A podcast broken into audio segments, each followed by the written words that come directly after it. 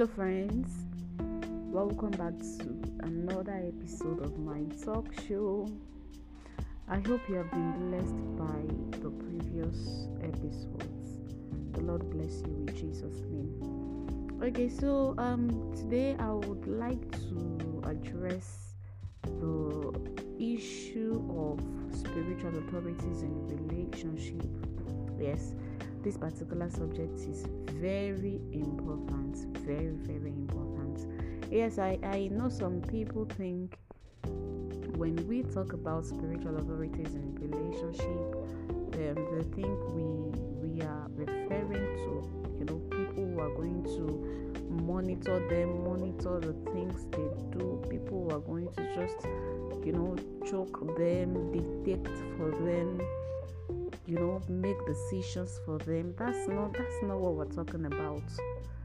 Having a spiritual authority in your relationship means you have someone to watch over you not someone who would monitor you. Someone to watch over you someone who would give you godly counsel when necessary.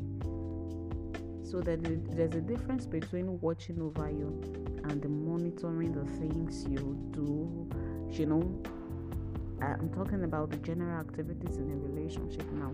Your spiritual authorities are not there to monitor you, they are there to watch over you.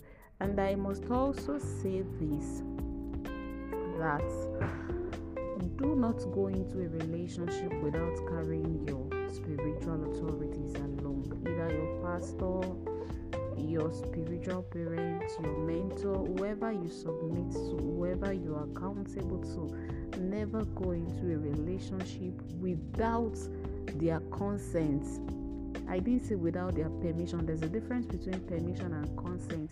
Permission means they will be the one to tell you whether to go into a relationship with someone or not. But consent means they are aware of your decision and they can as well pray along, seek the face of God, and commit the entire relationship into God's hands.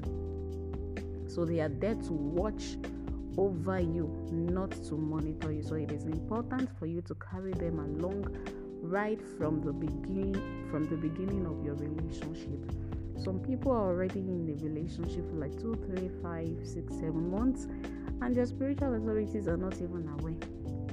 Some would even go as far as not informing their spiritual authority till they are ready to, you know, have their wedding ceremony this is very, very bad.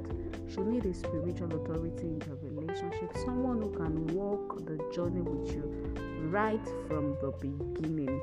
They can pray along, they can advise you, they can counsel you. This is very important. So, before going into a relationship, make sure that you have the consent of not just your parents, your spiritual authority, your mentor, your pastors. They should be carried along, even if you don't want your relationship to be an open one for now. This set of people I just listed are very, very important people in your life that should be carried along. Never go into a relationship without their consent. Give them that honor. God has placed them in your life for you know reasons like this, and you really, really need them in your relationship. I hope you have been blessed. The Lord bless you greatly. See you in the next episode of my talk show.